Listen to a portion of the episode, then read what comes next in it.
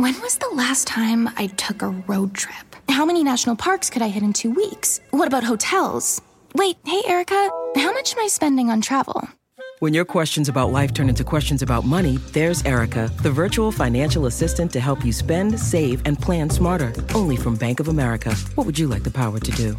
Erica is only available in the English language. You must download the latest version of the mobile banking app, only available on select mobile devices. Your chat may be recorded and monitored for quality assurance. Message and data rates and additional terms may apply. Bank of America and a member FDIC. Freakonomics Radio is sponsored by Mint Mobile. The best part of spring cleaning is the post clean clarity you get. It's kind of like when you find out you've been paying a fortune for wireless when Mint Mobile has phone plans for $15 a month when you purchase a three month plan. All plans come with high speed data and unlimited talk and text delivered on the nation's largest 5G network. To get this new customer offer and your new three month unlimited wireless plan for just 15 bucks a month, go to mintmobile.com slash freak. That's mintmobile.com slash freak. Cut your wireless bill to 15 bucks a month at mintmobile.com slash freak.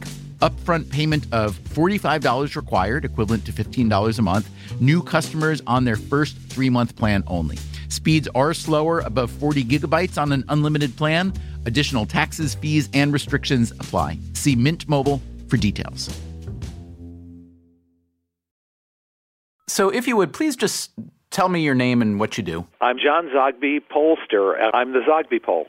So, John, you know what Americans think about a lot of things. Mm-hmm. Now, what do Americans think about politicians, the people running our country right now? It's pretty much at a low point. Um, right now, uh, members of Congress get less than 10% positive uh, rating um, for performance and ethics. To give you an idea, when we're talking single digit positive, back in 1995, OJ had a, a 16% approval rating. Um, so worse, worse than um, suspected murderers. Uh, uh, maybe a tie. Yeah. Uh, but whatever it is, it's not good. Now, what about lawyers? How do Americans feel about lawyers these days? Uh, also, not well. Lawyers, in fact, um, in in fact, as of, of December specifically, thirteen percent positive rating. Uh, that puts them a couple of four points ahead of, of stockbrokers and members of Congress. Okay, so tell me this: we don't like politicians, we don't like lawyers. So why do we elect so many lawyers to run the country? Our president's a lawyer, our vice president, our secretary of state, a whole lot of others. About six in ten U.S. senators are lawyers. Why? I guess nobody who's self-respecting wants to run for Congress.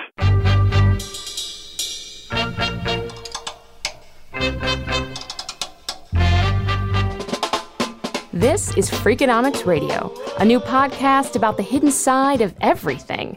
In this episode, Henry VI, a politician himself, said it best. The first thing we do, let's kill all the lawyers. And then, what if economists got to run the world? We'll hear from a high end call girl, an Estonian who ran his country according to the gospel of Milton Friedman, and a guy who wants to start building new nations in the middle of the ocean. Here's your host, Stephen Dubner. Steve Levitt is my co author on Freakonomics and Super Freakonomics. He's an economist. Well, mostly economists just sit around in their offices and they complain to other economists about the fact that no one listens to them. And if only we got to run the world, it would be such a better place.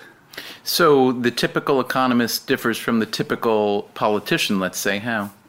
Well, economists don't really care what other people think about them. I think that might be the first and the biggest thing. The politicians have to say and do things that they think other people will like Whereas economists don't have enough social skills usually to, to actually realize that the things that they say and do offend others. I, I have I cannot remember going to a party with my wife where after we left, she didn't uh, chide me for the fact that I had insulted or berated or challenged someone in a way that was completely and utterly uh, beyond the social norm. And I had no I, I had no idea. and every single time we don't go to that many parties, but every single time we go, I'm amazed that she tells me at this party, just like the last one, I did something wrong. Economists are by nature candid, maybe too candid. That's because they base their arguments on what the data have to say, rather than how politics or morality might dictate. A solution that might strike an economist as perfectly rational might strike the rest of us as deeply repugnant. They have a lot of ideas to improve the world, but they're mostly ignored. So today, we have a modest proposal. For the next 20 minutes or so, let's put away the politicians and let's put the economists in charge. We're going to start with the very strange case of Estonia. My name is Mart Laar. I have been twice Prime Minister of Estonia, and I'm not economist. Starting in 1992, Mart Laar helped change Estonia from a downtrodden former Soviet satellite to what some people called a Baltic tiger. And while it's true that Laar is not himself an economist, he did his job by channeling one of the most renowned economists in history. When you uh, grew up in the Soviet society under the under the communism, then you heard about one man who is especially dangerous and especially crazy and and absolutely mad and which will destroy all the human beings and economies and so on. And this man was called Milton Friedman. Milton Friedman, the University of Chicago economist, the 20th century's most passionate advocate of free markets. When I first read Milton Friedman, Free to Choose, and to be very frank, this was my first book on economy what I ever have read. Then, of course, I I was very influenced because I think most of the ideas were simple, they were clear, and they looked to work. And when I became the prime minister, then I decided uh, why not. Uh, as I was not so much informed uh, what has happened in the world, so I was sure that most of the countries in the world have introduced a long time ago the Milton Friedman ideas, and then I decided just to follow them. So you read Free to Choose by Milton Friedman. Yep. And you thought, well, this stuff sounds great and it sounds very logical, and and there probably wouldn't be a book like this if he hadn't gotten to do all these things. So since they did them in the U.S., I should do them in Estonia, right? That's the yeah, idea. More or less, yes. and uh, at what point did you find out that much of what Milton Friedman advocated he never actually got to do, like a flat tax in the U.S.? Uh, no, actually, I I got it quite quickly. I the flat tax I got on my first meeting with Margaret Thatcher, who I admired very much, and who was very a great admirer of Milton Friedman. And when I met her first, when I was I had been prime minister, I think some months and so on. And when I told to her what I am planning to do, then she looked uh, with this big eyes and said, "You are one brave young man." and then a little bit introduced me on the realities in the Western world, which I was not very much informed, I must say. But I didn't stop. So Laar treated Friedman's book as his Bible as he started governing Estonia. He abolished tariffs to encourage international trade. He privatized 90% of the economy. He particularly liked the idea of a flat tax, one tax rate for everyone, nice and simple, and promptly instituted it. With my first meeting, when I proposed to introduce the flat tax in Estonia, they looked on me as a little bit crazy and asked, uh, Do you know something on economy? And I answered honestly, no, not so much. But I think this is a great idea because it, it looks to work. And I didn't know then that I will be the first one who will really do this, uh, but I was 32, I was young and crazy, so I didn't know what is possible and what's not, so I, I did impossible things.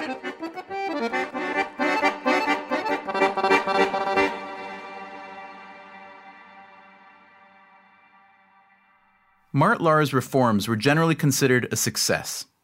And you know what? There are a lot of countries, more than 30, where the highest elected official has an economics background. But let's come back across the Atlantic to Washington and let's dream a little. Here, economists don't get to be president. It's true that Gerald Ford, Ronald Reagan, and the first George Bush were economics majors in college, but they all quickly moved on to something else. What if we took a real life practicing economist full of good ideas and gave him the keys to the Oval Office? I'm getting goosebumps. I mean, they're, they're, they're so exciting. This is Russ Roberts. He's a professor of economics at George Mason University. I get rid of the Department of Education. I don't think that the federal government has any productive role to play in the school system. I'd get rid of all tariffs. I'd make, let people be free to buy whatever they wanted from all around the world. Um, uh, what else? I'd get rid of the minimum wage law, which I think makes it hard for low skilled people to find work. It makes them artificially expensive. Wow. Cutting the Department of Education, abolishing minimum wage. Now you start to get the idea of why economists are so popular at parties. I'd legalize all drugs, and that would, besides cocaine and marijuana, which I confess to have never have tried. I'm 55 years old. I'm the only. You still have time, Russ. You still have time. I know. I know a couple of friends of mine who claim to be in the same uh, virgin space, but uh, so I just want to. I, I, say that only because people assume that if you're in favor of legalized drugs, it's so you can you can get high all the time. By making cocaine and marijuana legal, we'd free up millions of dollars currently wasted on trying to keep it out of people's hands, which doesn't work. So it's it's a totally ineffective law.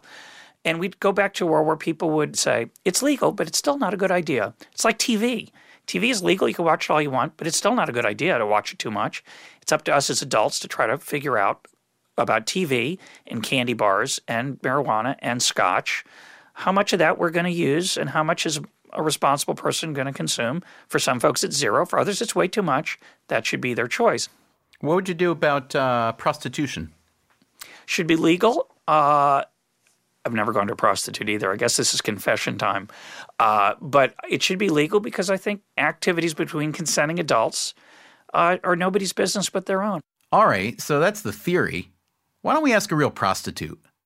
Okay, my name is Allie, and I uh, worked as an escort for about eight years in the United States. Um, I guess what they be, I guess what people would classify as um, high-end escort, um, charging between um, three hundred to around six hundred dollars an hour. And, and you've you've since retired, correct? I have. I've retired and went back to school. Okay. And what are you studying? Economics.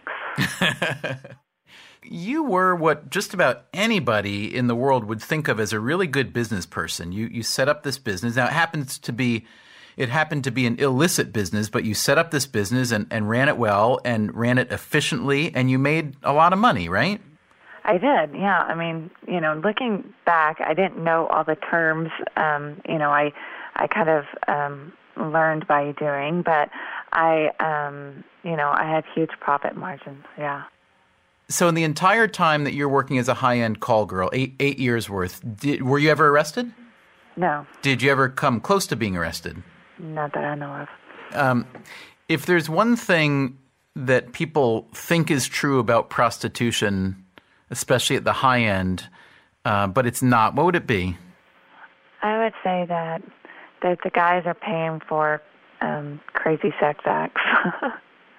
I think um you hear this all the time like, well, if he's paying, you know, a thousand dollars an hour, no telling what he's doing to that poor girl, right? And I've found that the more that the clients pay, generally the less sex that's happening. They're paying for companionship and, you know, just company and to be able to relax and be themselves and sex.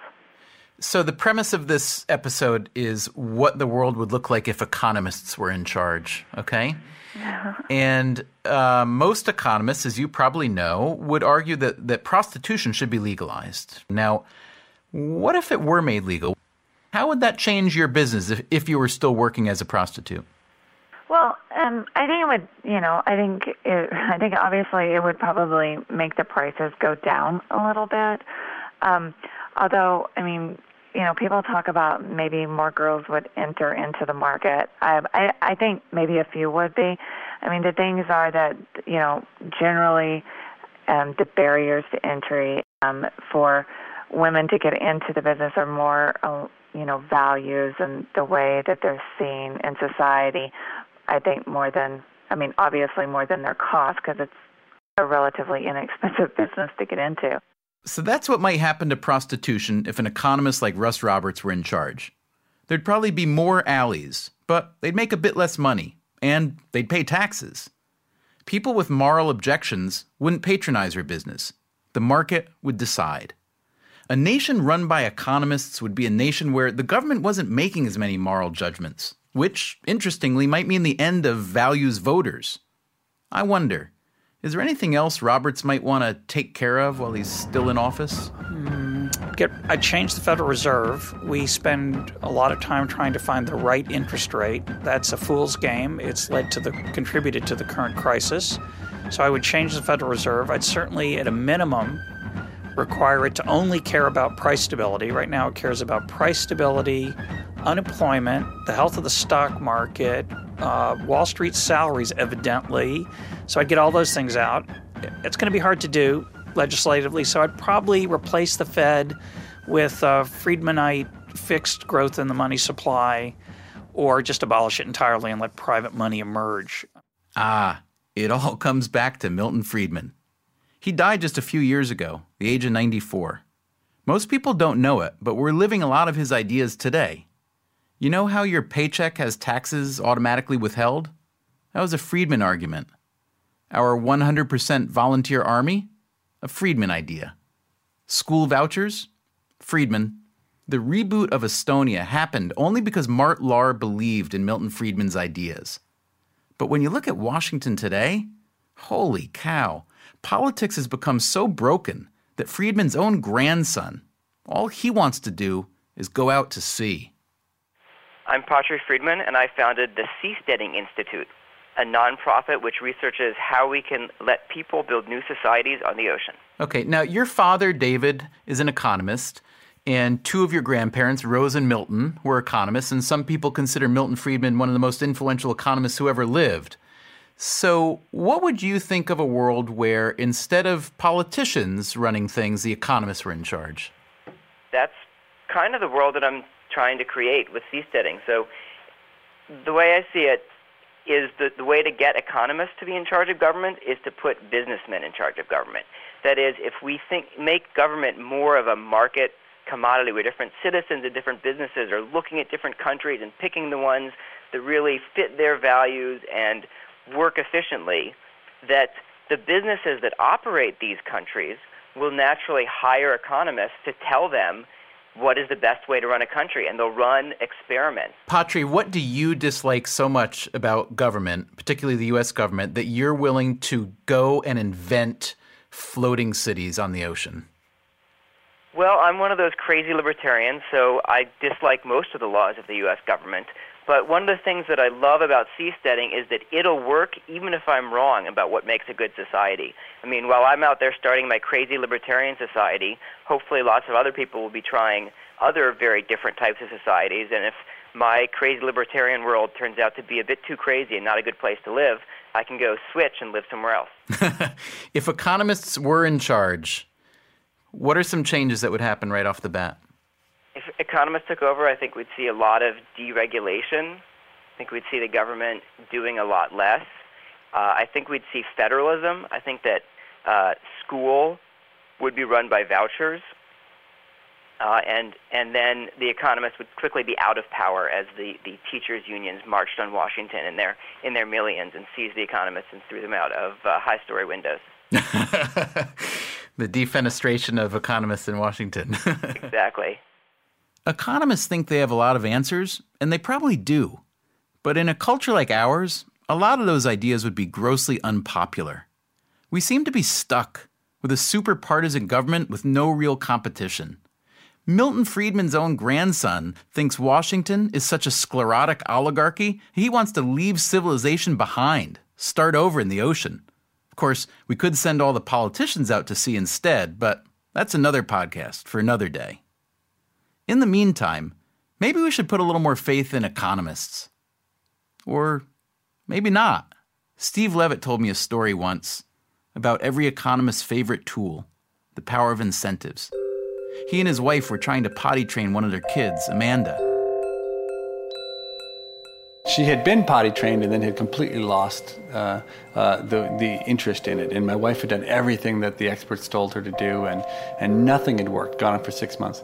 So I said to my wife, Look, I'm an economist. Everything's about incentives. I understand how to incentivize people. Let me take control. I got down on Amanda's level. She's maybe three years old, and I said, um, Amanda, every time you go pee pee in the potty, I'm going to give you M&Ms. Okay, because M&Ms were the things she cared about most. And she said, Really? I said, Yeah. She said, Well, I'll go right now. I said, Okay. She went right into the bathroom, goes potty. I give her the M&Ms, and uh, I turn to my wife and I say, Just let the expert handle the problem. Anyway, it worked great for about two days. Every time Amanda had to go to the bathroom, she would announce it publicly. She'd go in there, we'd give her the M&Ms. Couldn't have been better. Then on about the third or fourth day, she said again, "Oh, I have to go to the bathroom," and I went in there with her, and and she just like tinkled out like two or three drops. And I thought, well, okay, she didn't have to go that badly. I gave her the M&Ms. Not more than two or three minutes passed when she said, I've got to go to the bathroom. She went in there. She tinkled out a few more drops. I gave her the M&Ms. And it turned out that she was just going to do that to infinity, that my three-year-old daughter had figured out such bladder control within three days that she now was able to go on demand. And she had figured out how to game a system that you know a world-leading economist had come up with and if you, it's, it's a really, it's a, it's a, um, it's a cautionary tale to economists. When, when you come up with incentive schemes that even your three-year-old daughter can undo in a few days, what does that mean when you come up with an incentive scheme and the whole world, you know, two, three hundred million people are out there strategizing against it, trying to figure out how to beat you? You know you're going to get beaten.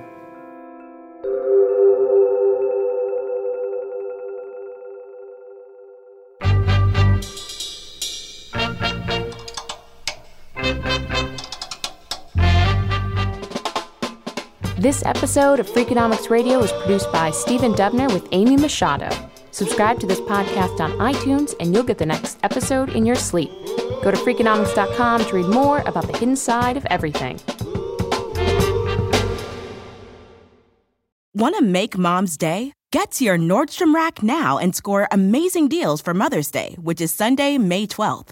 Find tons of gifts from only $30 at Nordstrom Rack fragrance, jewelry, luxury bags, activewear, beauty, and more.